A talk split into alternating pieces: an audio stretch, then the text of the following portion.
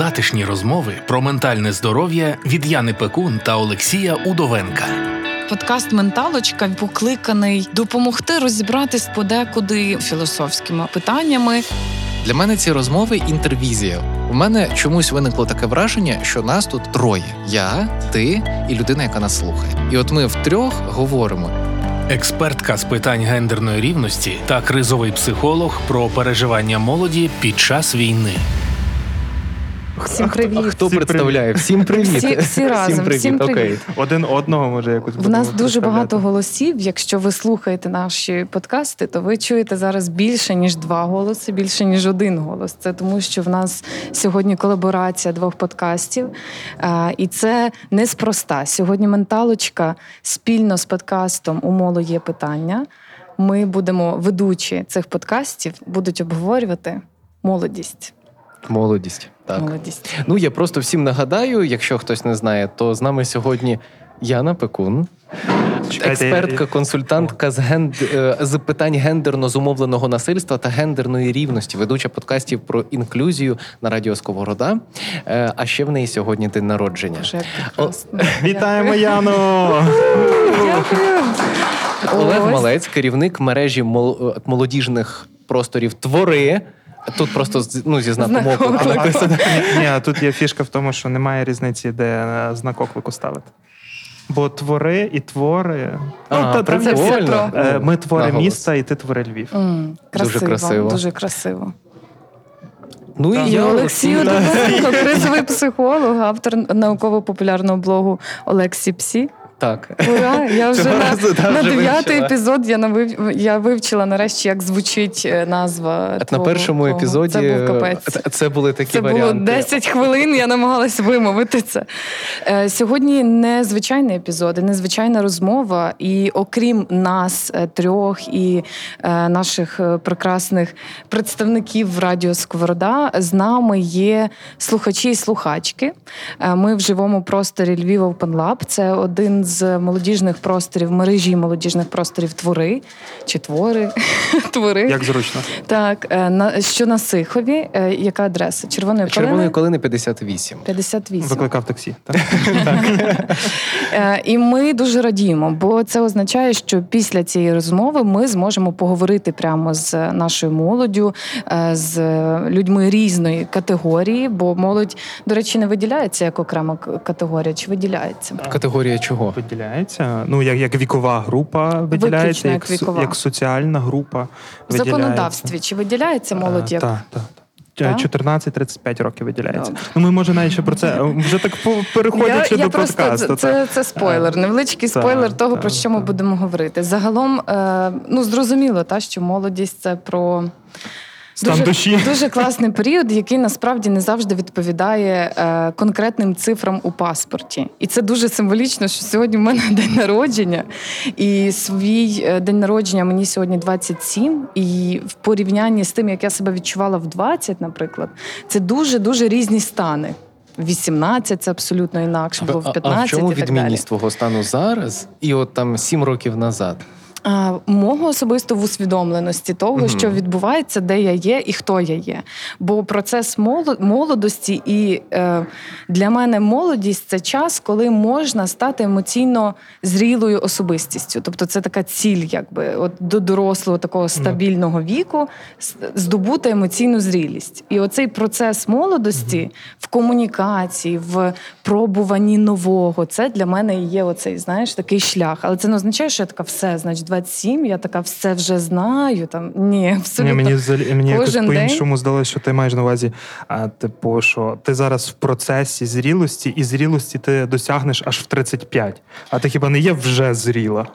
Дивись, для мене особисто кожен день має стільки різних інсайтів, і стільки різних відкриттів, які формують мене як особистість, що я тепер боюсь говорити дуже гучними фразами по типу «я вже все» на якийсь період часу.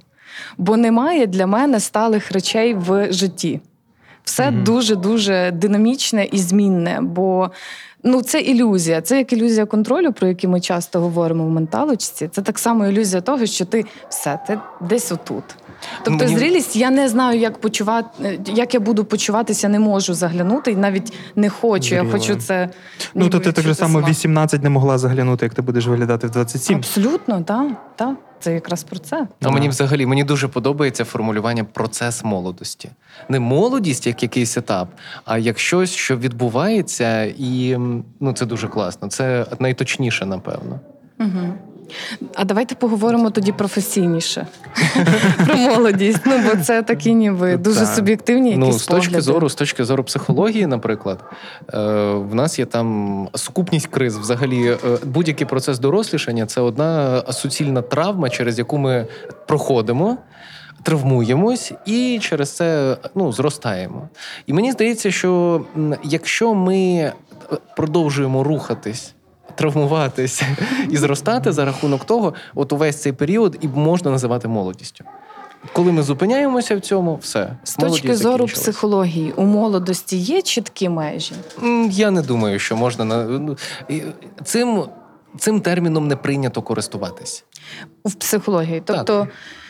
Так. Я поясню, до чого no. я до чого я це все веду. Бо для мене особисто є якийсь період норми, коли людина ніби дорослішає. Та? Mm-hmm. Цей процес, зрозуміло, що молодість, ну, дуже таке поняття, чому я сказала, що немає окремої там категорії якоїсь там виокремленої. Тобто є юридично в нас обмеження, е- які накладають певні права, е- обмеження, відповідальність і так далі в цей е- процес. І це відбувається з огляду на певний доступ до якихось можливостей. Та? Бо зрозуміло, що коли ми навчаємось в школі, ми не здійснюємо самостійний вибір. Тобто більшість речей є вирішеними за нас. Коли ми йдемо в університет, ми вже маємо право вступити в університет і обрати його. Ну, далеко не всі, до речі. Ну, окей, але, але все одно, та? Бо ну, це вже про якісь сімейні такі угу. штуки, та? Коли батьки обирають. А я маю на увазі от оцю межу, там, умовно, підліток переходить от ну, у, у цей, таке. знаєш, такий Ні, таке етап є, таке дорослішання. Таке Він є. коли? Це тринадцять, там, шістнадцять? Чи це може бути дуже розмито? Ну, юність взагалі до двадцяти п'яти років рахується. Там, якщо, ну, взагалі є така наука, як вікова психологія. Вона класифікує, от вона описує е, межі, в яких може рухатись психіка особистості і певні процеси в залежності від віку. Так? І відповідні кризи, які виникають там частіше, рідше і так далі. В принципі, якщо вже так трішки глибше подивитись, то нормальним вирішенням молодості є зрілість. І це відбувається за рахунок так званої кризи чверті життя. Я не знаю, ми говорили про це раніше? Ну, ми в менталості точно ні. Ні? Але я знаю про кризу чверті віку, бо це криза про... А ні, ми говорили. Ми Здається, говорили про те, що згадували. Я проживала одну депресію, так. яка була пов'язана з кризою чверті так, віку. Так, так, так. так. так. Взагалі, криза чверті життя – це е, десь приблизно двадцять тридцять років, десь в, в цьому проміжку людина повністю е, проживає останню сепарацію від е, значних фігур в її житті. Тобто це стосується вже не тільки батьків, а взагалі будь-якої людини, від, яка, від якої вона в теорії там, може залежати. Відбувається повна сепарація, і людина стає там суперусвідомленою, ну, в теорії. Інколи, самостійною. Да, самостійною. Але ну, тут питання в тому, що ця криза далеко не завжди так вирішується. Інколи вона вирішується... в п'ятдесят, а інколи вона до кінця життя не вирішується. Але дивись, хіба це не інші кризи? Ну, одне, це от якраз потрібна тут твоя експертиза, та? Бо в мене є відчуття, і особисто я з свого досвіду стикалась, ну, там, умовно, з моменту, коли дитина починає дорослішати, в неї стаються, стається ряд криз, так? Так і є. Три роки криза, там перша криза в рік, потім три роки, потім шість років, потім десять, здається, чи дванадцять оцей підлітковий вік. Ну, Ні, вісім, пубертат, чекай, там ще ж є перехід. Препубертат, ранній пубертат, пубертат. Так, тобто да. це вісім-десять, потім дванадцять-п'ятнадцять, угу. ну, бо це ж дуже по-різному, і ми поговоримо теж про теорію поколінь, наскільки це е, відмінно тепер у покоління Зет, наскільки це було у нас, покоління міленіалів, ми ж покоління міленіалів, правда? Ну так. Ну, та. Сумно, сумно. Ну, та. Ну, та. Ні, ну, та, там взагалі для мене ось ці е, категоризації і е, рамки, там, наприклад, молодості, тому що вони такі, ну, це відносна штука і специфічна штука, бо, а, умовно кажучи, навіть Всесвітня організація охорони здоров'я визначає вік молоді до сорок чотири років. Так, я знаю. Вони це визначають там біологічними, прекрасно, фізіологічними там, і ментальними речами до сорок чотири. Але далі, а, що ООН, ООН, що уряди держав завжди якось по-різному це градують. Ну, тут більше йде, напевно, якийсь суспільний соціальний аспект, момент. Бо, наприклад, минулого року, минулого позаминулого року в Україні була дискусія про зменшення там гранич, границі молодості з тридцяти п'яти до двадцяти дев'яти років. Пояснювали, що ну так звужиться більше і там більш комплексніше буде працюватись, краще буде працюватись з групою молоді. І тоді, до речі, завалили це питання, не проголосувала Верховна Рада, бо питання молодіжного кредитування стояло, тобто чисто економічний момент не дозволив це зробити. Там теж цікава була політична ситуація, якось потім поза, поза подкастом розповім. Але тут теж цікавий момент, просто для мене, чому це от якраз чотирнадцять-тридцять п'ять років, якраз виходячи з такого, скажімо так, суспільного аспекту, соціально-економічного, культурного аспекту, тому що для мене це є вік, в який, в якому людина зазнає найбільшої кількості суспільних переходів, тобто змін свого соціального, освітнього, культурного, ментального статусу. Це в більшості випадків це про перші досвіди, але й загалом про якісь такі не, перш, не першодосвідеві переходи. Умовно кажучи, це там ти був учнем, ста, учнем став студентом, ти був е, е, незайманим, Став, Став займаним. Так, правильно. Ви правильно втратили цноту ментальну. Якимсь таким чином. Чи ти жив з батьками, почав жити самостійно, ти одружився, ти народив першу дитину, народила, ну, народив, народила, першу дитину. Тобто ось такі от моменти, і це якраз в цьому періоді життя людини, людина зазнає найбільшої кількості і найбільшої насиченості ось цих переходів, цих перших досвідів.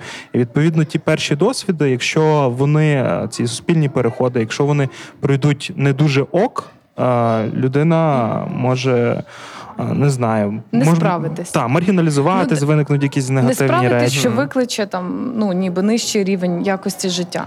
Так, але я доведу думку про кризи, та? Тобто те, про що ти сказав, про цю градацію, зрозуміло, що цей перехід е, викликає м- Певну, ну, по, певну потребу в адаптації угу. до нових умов. Тобто криза. Та? Оце да. Ми і називаємо кризу. Війна – це криза, ковід – це криза. Та? Тому що це потреба в адаптації до нового. Чогось, чого не було до цього.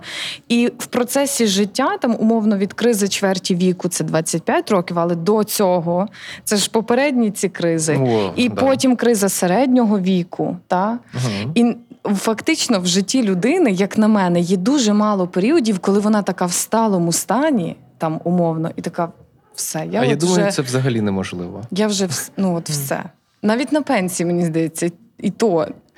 Люди літнього віку, вони, ну що, ну ні, не хочеться говорити, та, що вони там чекають е, просто закінчення життя, як такого, бо вони розуміють, що це окей, це вже останній етап, вивчений там, та далі ніхто ні про що не говорить, немає ніяких неочікуваних поворотів і так далі.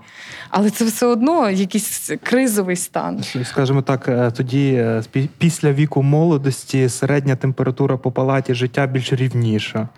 Угу. Ну да, а до, до речі, того звучить, воно звучить. скаче, скаче, угу. скаче. Взагалі вся ця історія починається з кризи народження. Угу.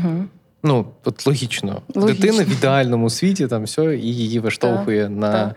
Все кризи. В неприємне щось. І ще, можливо, є, є сенс якраз доповнити те, що ти сказав про середню температуру по палаті.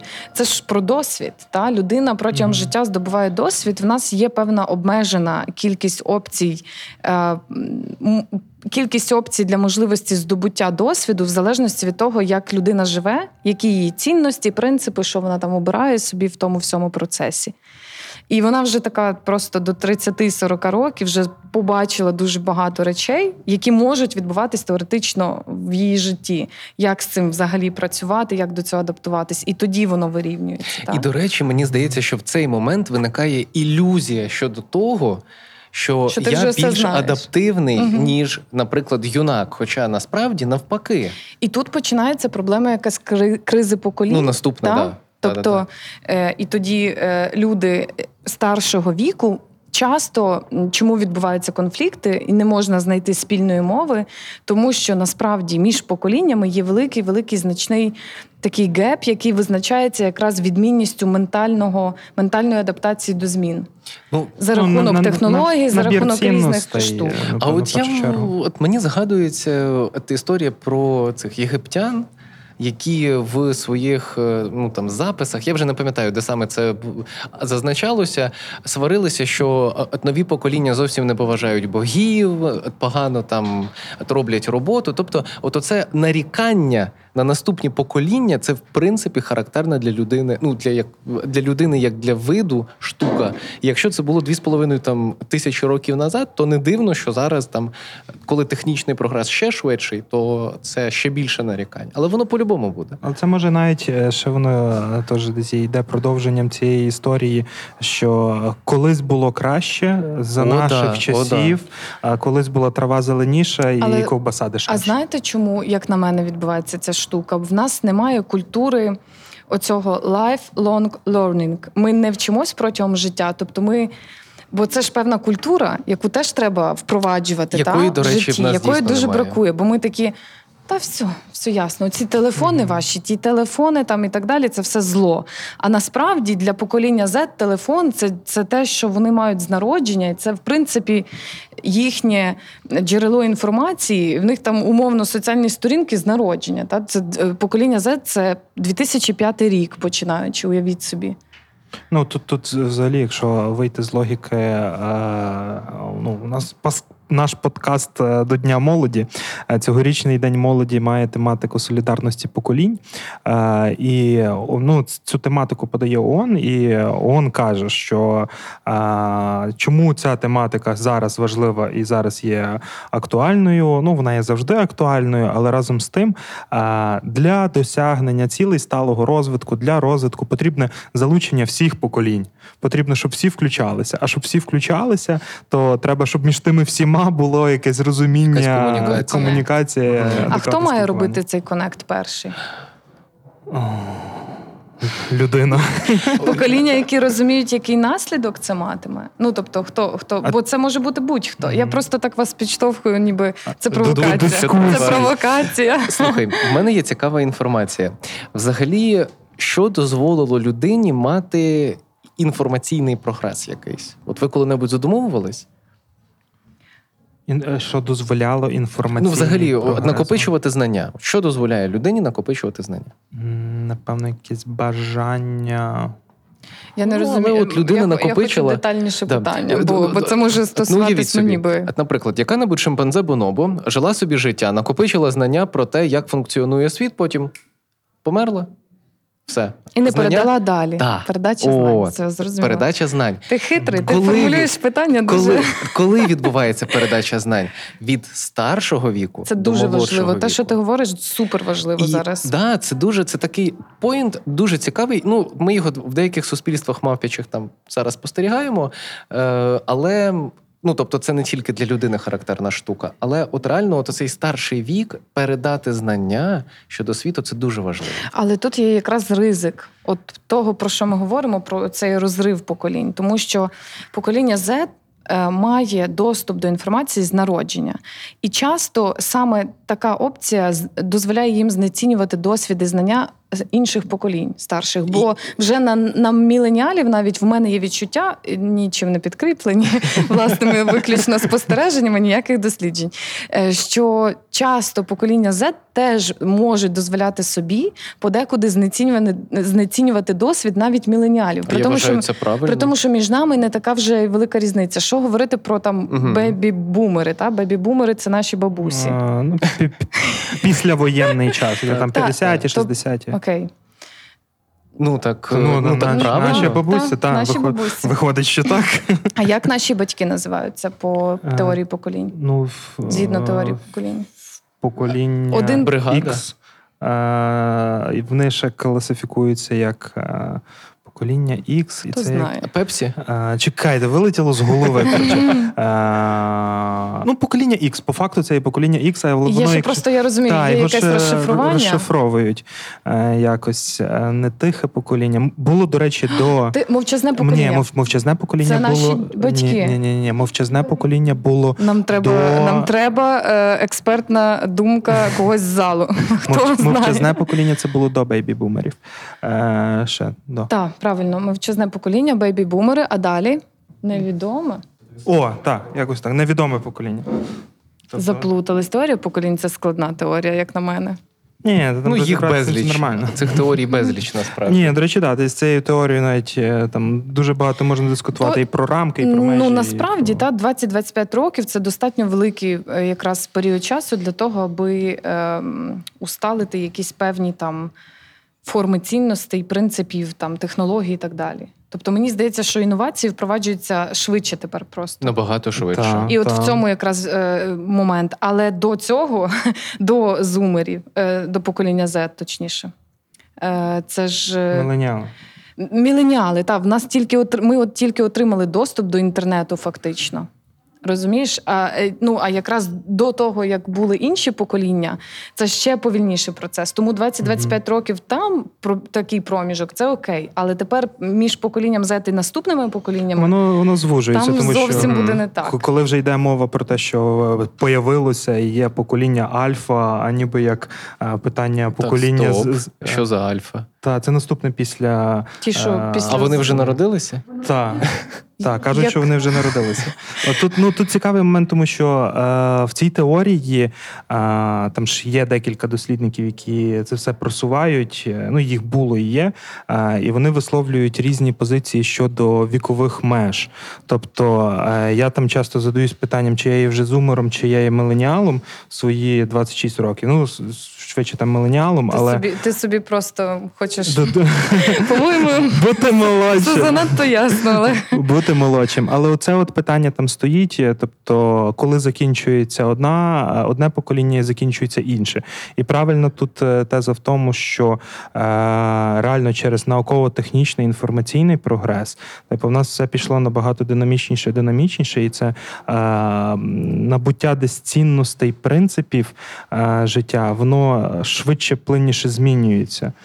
Тому але... ми швидше дорослішаємо навіть я, в тому контексті. Я погоджуюсь, я погоджуюсь, але в мене є відчуття, що нам треба плавно перейти до цікавої і дуже актуальної, на жаль, теми. Це війни, війни, кризи. І якраз в покоління виходить так, що фактично кожне покоління застає якусь певну кризу. Ну, або та, як, як наше, дуже багато. Або дуже багато криз. І от, власне, оце дуже багато криз з теперішньою молоддю. Це ж просто в мене відчуття таке, що наша молодь неймовірно швидко була змушена подорослішати, але водночас в розрізі конкретно нашої нації, хоча для покоління Z, наприклад, це, в принципі, притаманно, ми повертаємось до цінностей, до нематеріальних, а більш духовних питань. Mm-hmm. Тобто покоління Z, воно, в принципі, обирають не... Знаєш, не, не річ, яку там умовно, от ми сьогодні якраз з моєю колежанкою говорили про це, що покоління Z обирає на випускний сукню, яку можна одягнути потім ще раз. А покоління mm-hmm. міленіалів одягало на випускний сукню в там кристалах чиїхось там, та, яку просто можна потім в музей здати. Ну, тобто, один раз її одягають. І оця нераціональність, вона більш притамана попереднім поколінням, та, зокрема на нашому. Але поколінню Z це менш притаманно. Ну, і ти... війна впливає ну, на них бо... саме таким чином, мені здається, що, що вони починають ніби відчувати зовсім цінності глибше, ніж на свій вік. Я хочу, я дуже хочу перетягнути цю всю історію в тему примирення, як завжди. Я, мені здається, що це взагалі велика ілюзія, що щось там змінюється.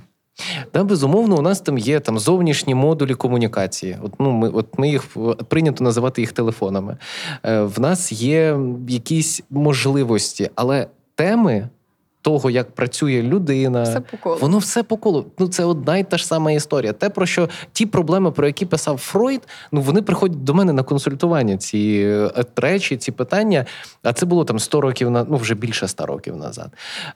Те, про що писав Кант, про що писали там грецькі філософи. Ну, це ті ж питання, ті ж проблеми, абсолютно. Менталочка з Яною Пекун та Олексієм Удовенком. Ну, по-любому є якісь там дуже бази з бази з того, тих проблематик, але тут більше йдеться про, е, окей, е, людина в своєму житті е, там різних поколінь проживає різні досвіди е, і перебуває в різних середовищах, які сама mm-hmm. вже формує. І набувається оце от колективні якісь цінності. Про те, що Яна говорила, ж там використання плать, там якоїсь, не знаю, екологічні Еко, питання. Та, та, десь, там, десь щось піднімається, mm-hmm. десь щось е, упускається. І, відповідно, через це е, людей от якраз і об'єднують в ті групи за поколіннями. Тому що зараз на часі це, тому що так склалися обставини, як і зовнішні е, чинники, там, так і внутрішні, там, якщо там говорити, між людьми, двома, між людьми в державі, між людьми в всьому світі. Тому що, до речі, ця ж теорія визначає mm-hmm. е, покоління всього світу, uh-huh. тобто нам там немає якихось географічних меж, і десь е, говорить якраз теж про кризи, які проживає все суспільство uh-huh. е, всього світу. Uh-huh. Тобто тут е, також цікавий момент, е, і, о, наприклад, навіть ми в наш зараз час, ми проживаємо колосальну кризу, е, і українська молодь дуже швидко дорослішає. Тобто е, десь можна використати термін «прокачана молодість» у нас зараз. Ну да, за рахунок, класний термін. За рахунок кризи, і, але цю кризу не проживають наші колеги з Австралії. Що означає і, для тебе швидше дорослішає? Набуття нових скілів, дуже швидке набування скілів. Тоді, коли ти береш більшу масу відповідальності, ніж ти би в нормальному стані, не військовому, воєнному стані, міг би прийняти на себе, відповідальність за себе, за своїх близьких. Ну і це от, напевно, придумання. Пришвидшення. Пришвидшення всього, тому що, е, можливо, життя завершиться швидше, ніж ми цього очікуємо. Це якраз те, ну, про да, що я говорила. Бо насправді ризик смерті, він же ж загострює наші внутрішні духовні певні потреби в відчутті, там, в тому, як ти ідентифікуєш себе, як ти відчуваєш себе, як ти ставишся до якихось... Ну, це про ментальний такий стан. Але скіли, зрозуміло, та? Бо треба комунікувати, там, кризовий менеджмент, якісь такі штуки, та? Швидка, адап...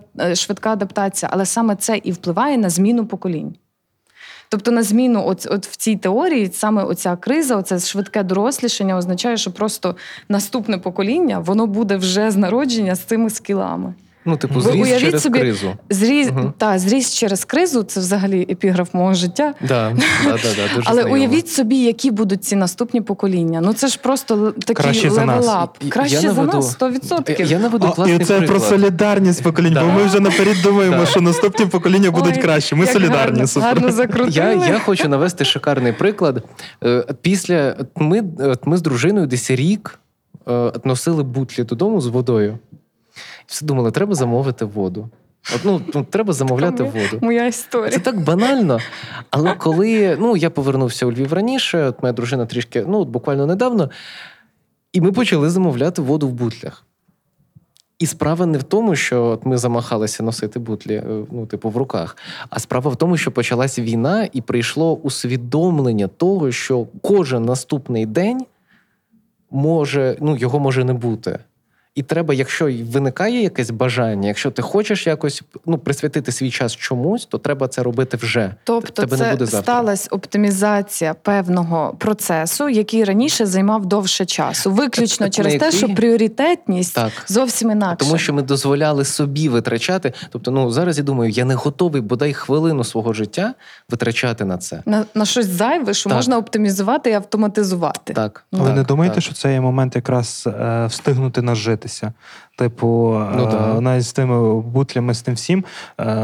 Типу, ну, це воно відкладалося в довгий ящик десь. Mm-hmm. До Синдром того... відкладеного так... життя відходить О, вже да. та, Ми про це говорили. Так, воно на це забивалося, а тут, блін, завтра прилетить, а я далі а, не купляю а, а воду в бутлях. Води немає. І тому воно, так, давай то робити, а давай це, а давай це. І типу, ти якось, не знаю, ну це не скажеш, що по-новому починаєш жити. Але якось, да, переусвідомлюєш, переоцінюєш своє життя. Я хочу ну, повернутися ще до сімейних таких питань і до того, що ну, кожна сім'я – це така окрема екосистема. І від того, як там будуються загалом процеси, залежить, в принципі, те, як людина емоційно зростає, дорослішає, набуває певних там якихось якостей, навичок і так далі. Як ви думаєте, як війна впливає, в принципі, на наші сім'ї? Ми говоримо просто про, ну, я маю на увазі про конфлікт батьків і дітей зараз. Чи якось змінюється цей процес? Бо конфлікт батьків і дітей дуже був, мені здається, гострим якраз для міленіалів. Зокрема, з огляду на те, що наші батьки... Вони, я знаю, що десь в якійсь теорії їх ще називають якийсь сендвіч, бо вони притиснуті відповідальністю за своїх бебі-бумерів, тобто дідусів наших і бабусь, а з іншого боку вони відповідальні за міленіалів. І в них, в них загалом оце е, гіпервідповідальність – це їхня така історія. А в нас це зовсім інша історія. І між а нами поки звалити з відповідальності. Звалити з відповідальності, втікти. От, ну, ці mm-hmm. от умовні штуки. Ми не купуємо там житло, наприклад, бо ми не бачили вдома фактично прикладу того, що житло – це фортеця, яка є сталою, на відміну від наших батьків. Mm-hmm. Для них, е, якщо ти маєш житло, значить тебе все буде добре в житті. Ти купив квартиру чи купила квартиру, все, супер. Якщо ти не маєш житла і ти орендуєш житло, це ж капець. Для, для нас це не так, умовно. Для нас житло – та це цінність, це про комфорт, але це про змінну опцію, яку можна змінити швидко. Мобільніші стали. Мобільніші, Мобільніші так. так. І от, власне, про конфлікт поколінь. Бо я... Е... Не знаю, як це відбувається зараз, може, просто ви знаєте. Мені тут зразу згадався перший день війни, двадцять четвертого лютого, коли я впрошував своїх батьків виїхати в село, ну ніби mm. як зі Львова на Яворівщину, ближче до польського кордону. Зараз це здається таким, що то поміняє, але на той момент, на момент тої паніки глобальної, я дуже їх сильно просив. Вони мені казали, ні, ми маємо там нас по роботі відгрузка, і ми мусимо. Я такий, яка робота та війна в країні? Олег, війна, війна. Має працювати. Але картопля сама себе не щось. Ну, щось, щось в тому роді. І я, я тоді дуже на них злився, і оцієї солідарності взагалі не було. Але тобто, ти не помітив а... в цьому процесі, як ти перейняв роль батька на себе? Так. Це дуже цікава штука. Починаєш піклуватися. І оце те, що я хотіла від вас, ну, ніби почути, бо я це спостерігаю, просто ж не можу довести. Думаю, де підтвердження ще в когось? Це називається емоційний інцест. О, Боже мій. Це така, така є, такий термін є? Ну, да. Боже.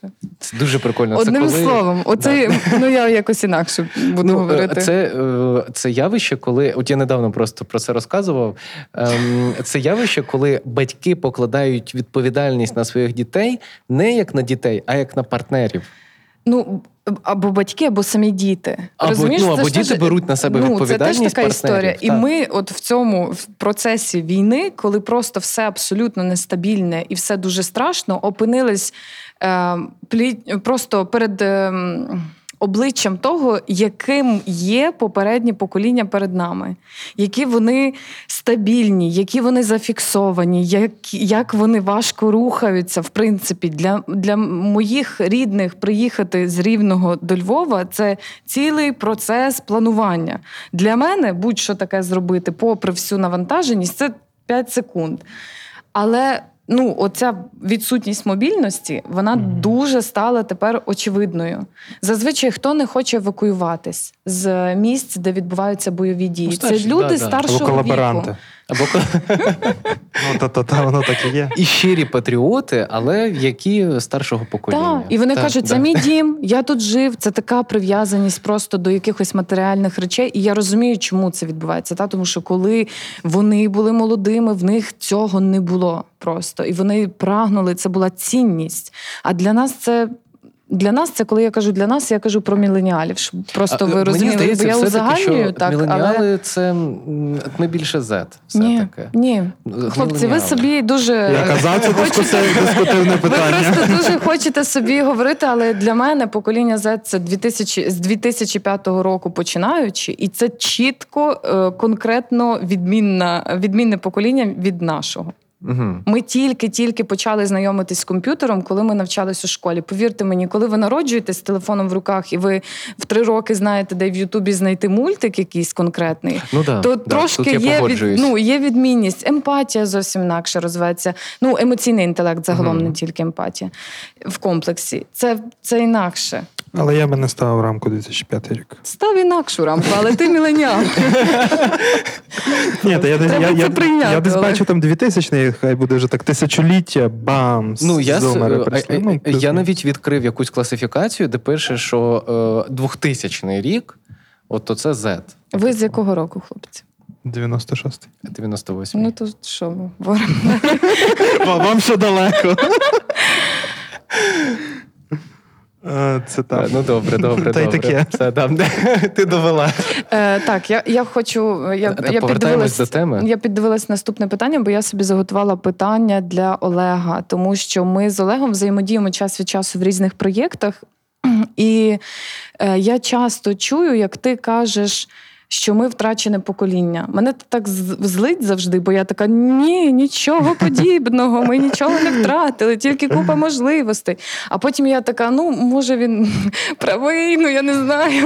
Я хочу, щоб ти пояснив, що це, це означає, це, чому це, ти про це, це говориш. Це, до речі, в мене було, я, я не можу сказати, що я зараз так говорю, це в мене десь були перші тижні війни, е- І був дуже такий, я не знаю, тут психологи сидять, може мені пояснять, е, такий емоційний стан, де е, я розумів розпач і трагедію всього того, що робиться, але разом з тим е, бачу, які ми круті і скільки ми всього робимо.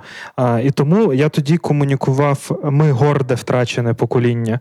Тобто покоління, яке... Я не чула слова горде, вибачте. Ну, хто, хто що хоче, той чує.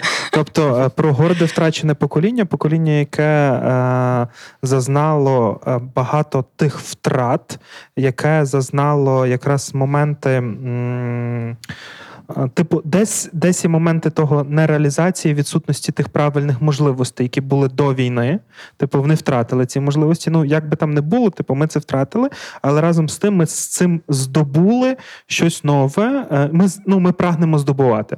І в цьому якраз суть гордо втраченого покоління. Те, ну, як якомусь конфузії, дисонансі. А але... це ж, до речі, є якраз про кризу. Ну, про це кризу. Історія про кризу. Ну, от ми втратили, ну, це правда, ми втратили, ми втратили багато. То я взагалі вважаю, що ну, в мене не було якоїсь там спокійної юності, молодості, да?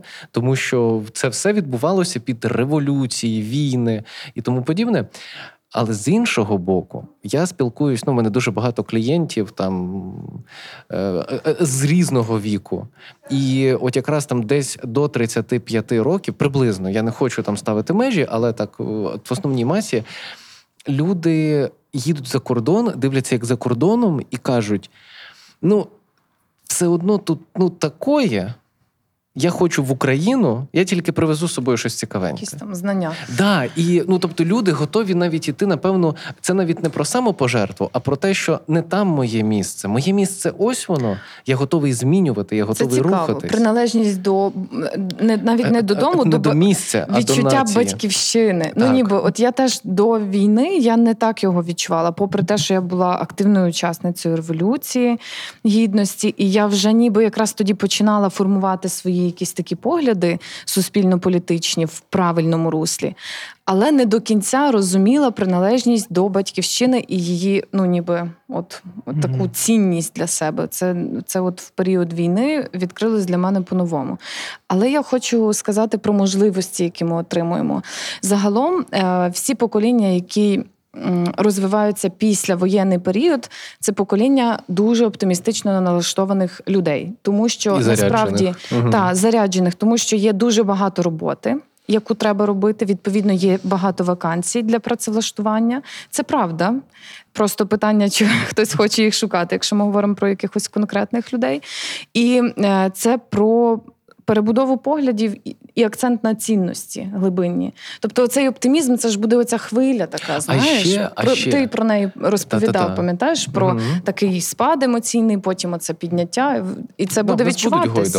Ні, але тут, знаєте, теж момент просто, якщо там дивитися, от емоційний стан зараз, принаймні, то, що я десь бачу, я б, я би не сказав, ми, ми нормально сприйняли війну, і ми з нею справилися емоційно, як на мене, українська молодь, як така, тому що кинулися зразу всякі волонтерства, хто пішов в воєнкомати. Тобто ми це гарно сприйняли, і, відповідно, в нас оцієї ями, як такої, мені здається, взагалі не буде. Ну, принаймні, я зараз її не вбачаю. Можливо, там, якщо війна надалі... Зараз скажу щось гарне. А знаєте чому? Тому да. що, наприклад, для такого, і, в принципі, ціль менталочки в чому полягає? В тому, аби допомогти, допомогти молоді справитись з ментальним переживанням. От. Окрім менталочки, є безліч опцій для безкоштовної психологічної допомоги. Доступ до психології як науки і консультування безкоштовного, може, платного, і так далі, зробив для нас дуже-дуже великий плюс в цій війні. Замість того, аби впасти в яму, ми почали усвідомлювати свої емоційні потреби.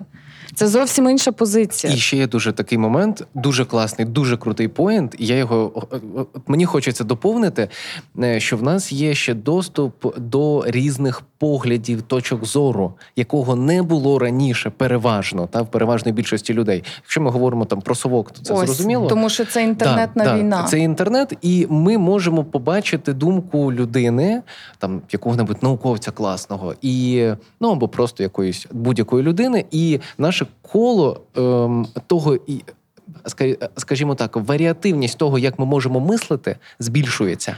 Правильно. І оця варіативність дає нам більші здатності до адаптації, а також угу.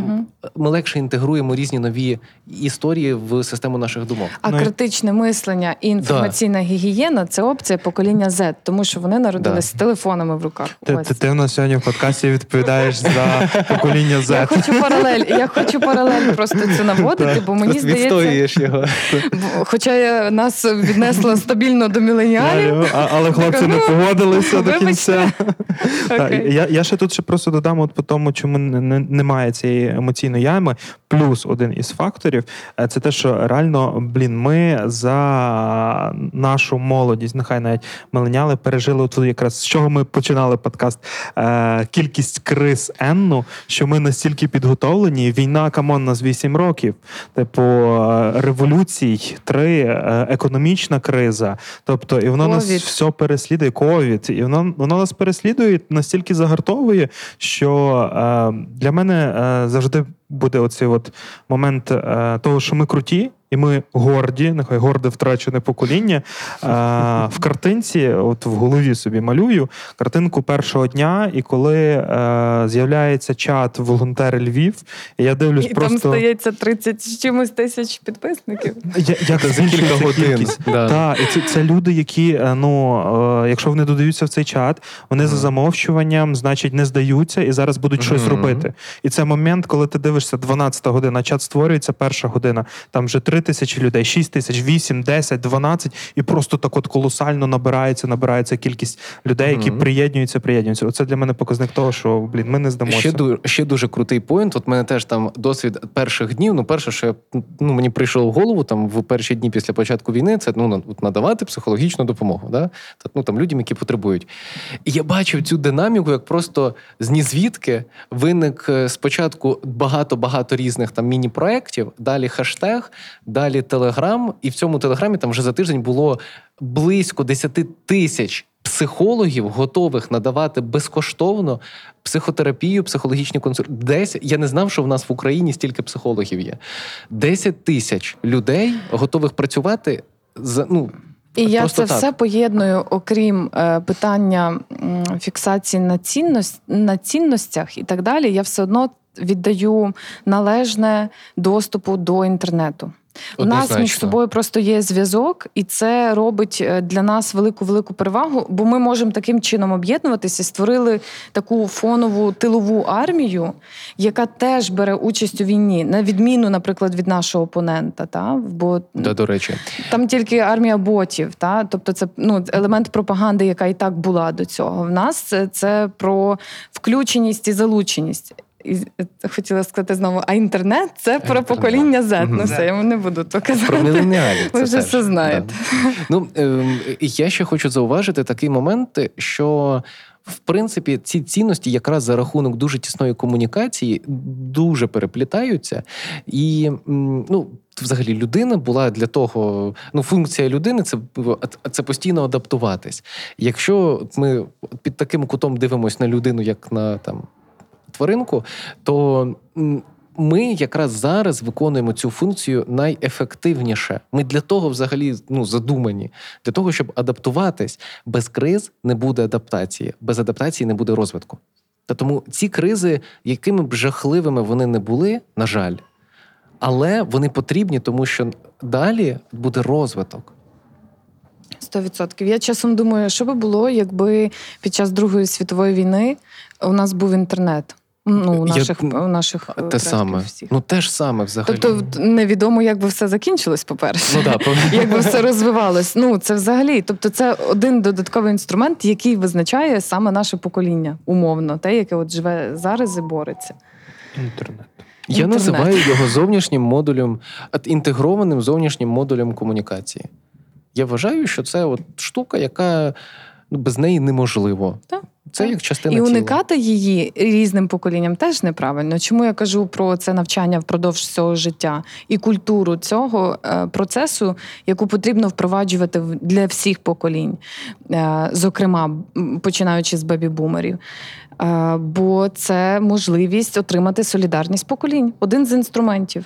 А зрозуміти, це... як це працює, зрозуміти, куди це рухається, чому це потрібно і які профіти це дає, в принципі, людині. Ну, і типу, класна солідарність, можливо, тоді, коли, скажімо так, люди будуть на одній хвилі володіти одними і тими ж якимись і цифровими технологіями, і, ну, нехай не поглядами, але, принаймні, розумінням, як працює цей світ. І тому, да, якщо моя бабуся починає освоювати, я надіюсь, починає освоювати смартфони і інтернет, тоді я її буду вона мене буде краще розуміти. Тому що я, ну, але вона мене буде краще розуміти, я не знаю, чи я її буду краще розуміти. Тут питання. Ну, залежить. А, залежить від зможе. Твого емоційного інтелекту і того, наскільки ну, ти ну, будеш в, в цьому мати терпіння, аспекті. Щоб навчити бабусю і дійти до цього. Ну, бо це ж теж про передачу ну, досвіду один одному. Вона теж має так. хотіти. Без її так. бажання взагалі да. нічого не відбудеться. Ну, да. Я ще хочу обговорити один буквально момент. Це про активність е, молоді.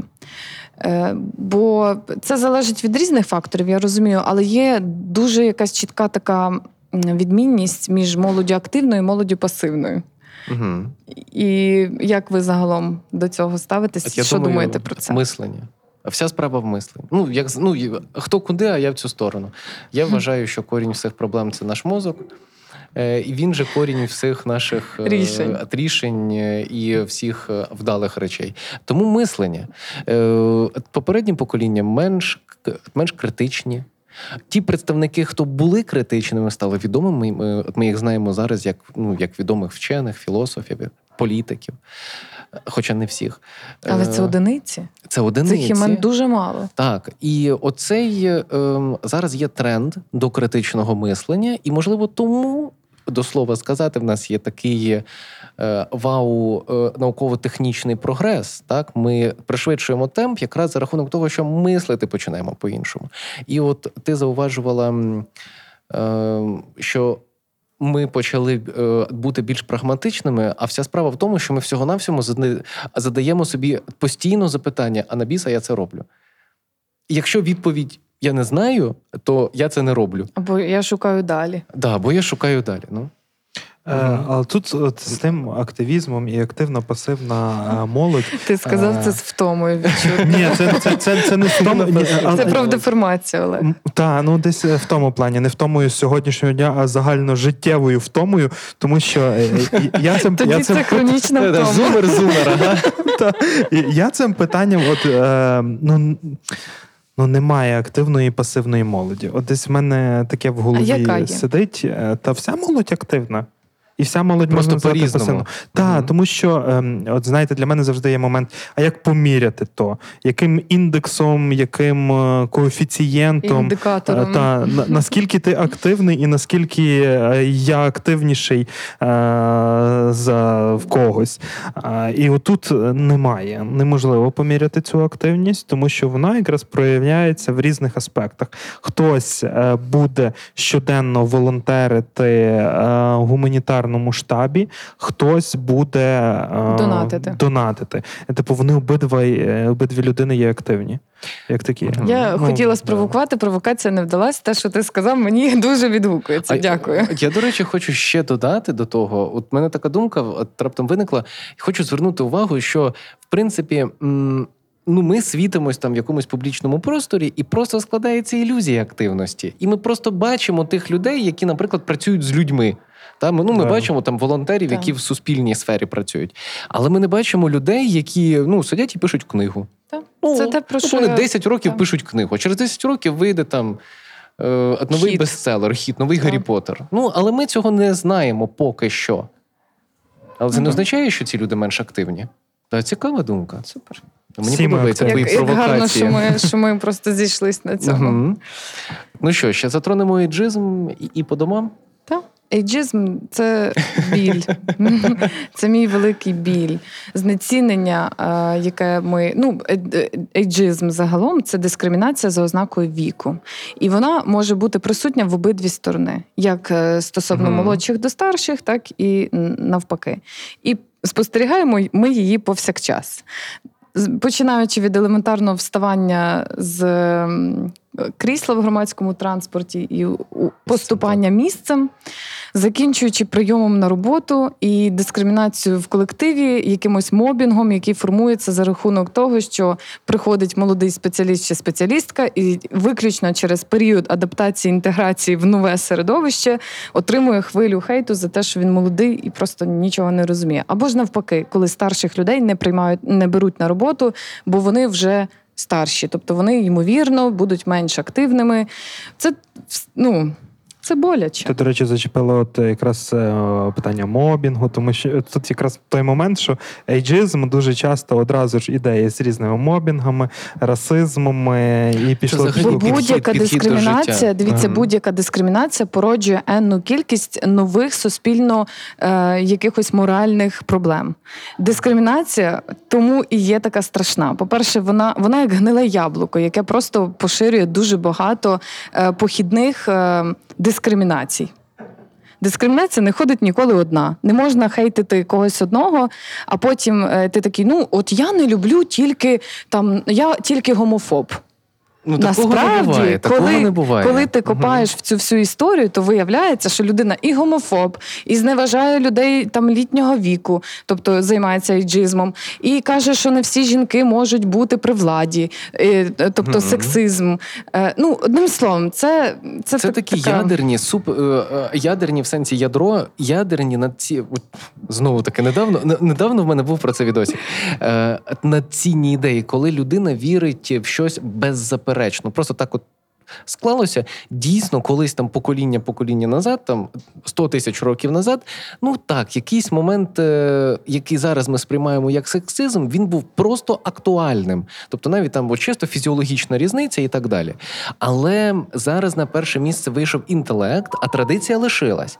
І якщо ми традицію не осмислюємо критично, а просто ставимось як до чогось традиція, належного. Терез, або слеш, стереотип. Ну, бо, традиція... бо це ж синонім в ну, цьому да, випадку. Да, да. В цьому випадку тому, що, те саме. Бо синонім, ем, синоніми, бо стереотипи формуються якраз за рахунок того, що в певний період часу, коли ми формуємо свою думку про світ, про щось конкретне, нам е, потрапляє саме конкретний такий кейс. От конкретно такий випадок, який в нашому мозку фіксується як е, узагальнена думка. Ну, або нам з дитинства. Як норма. Або нам традиційно да, просто да, да. насаджують певні, певні позиції. І тому критичне мислення, яке є одним з інструментів для того, аби руйнувати стереотипи і, як наслідок, е, зменшувати рівень дискримінації загалом, е, як таких, це наше все.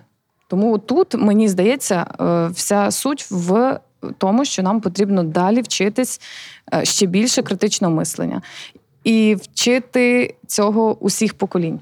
Mm-hmm. Так. Я, я, хотів, я хотів сказати попередні покоління. Так, я хотів сказати нових поколінь, чити, але всіх, всіх, всіх, всіх, всіх поколінь. От якраз і солідарність тоді. Ось якраз і солідарність, да, тому що критично, а для критичного мислення багато не треба. Всього-навсього достатньо от задати одне запитання: нащо?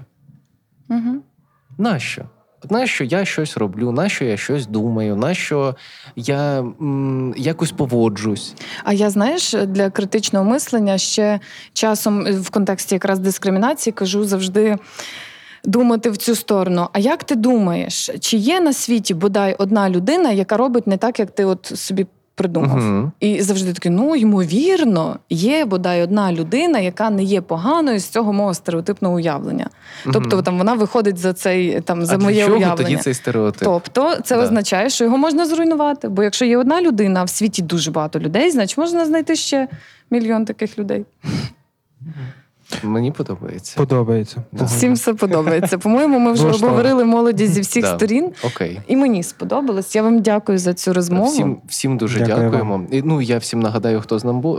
з нами був, а чи не нагадувати. Це твоя роль. Ну, та, будь ласка, моя... мені подобається, що ти це зобразив. Дисклеймер ще зачитай, та, добре. Та. Ні, дисклеймер, дисклеймер там за нас будуть говорити, хоча мені дуже подобалось його можеш говорити. Можеш сказати, бо прекрасний дисклеймер і прекрасний ведучий. А в мене його немає тут тепер. Тоді Олег скаже дисклеймер. О, добре. Подкаст «Менталочка» реалізується молодвіжцентром. Е, крапка Львів. За підтримки, за підтримки фонду ООН у галузі народонаселення та підтримки... Радіо «Сковорода». Ні, на Радіо «Сковорода». Дивіться, оце ж ми, ми як діти в школі, знаєте, складаємо просто абзац по реченню. Це дуже кумедно.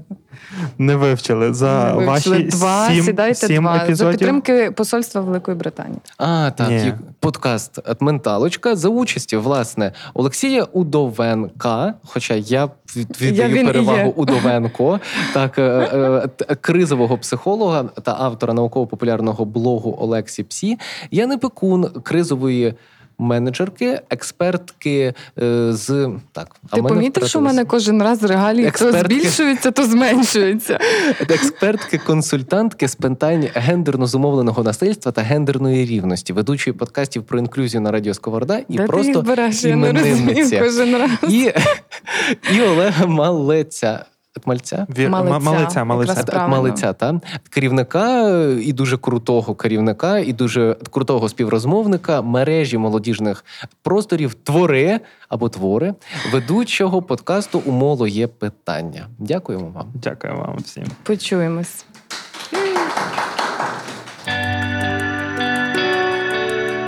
Затишні розмови про ментальне здоров'я від Яни Пекун та Олексія Удовенка. Подкаст «Менталочка» покликаний допомогти розібратись подекуди філософськими питаннями. Для мене ці розмови – інтервізія. У мене чомусь виникло таке враження, що нас тут троє. Я, ти і людина, яка нас слухає. І от ми втрьох говоримо. Експертка з питань гендерної рівності та кризовий психолог про переживання молоді під час війни.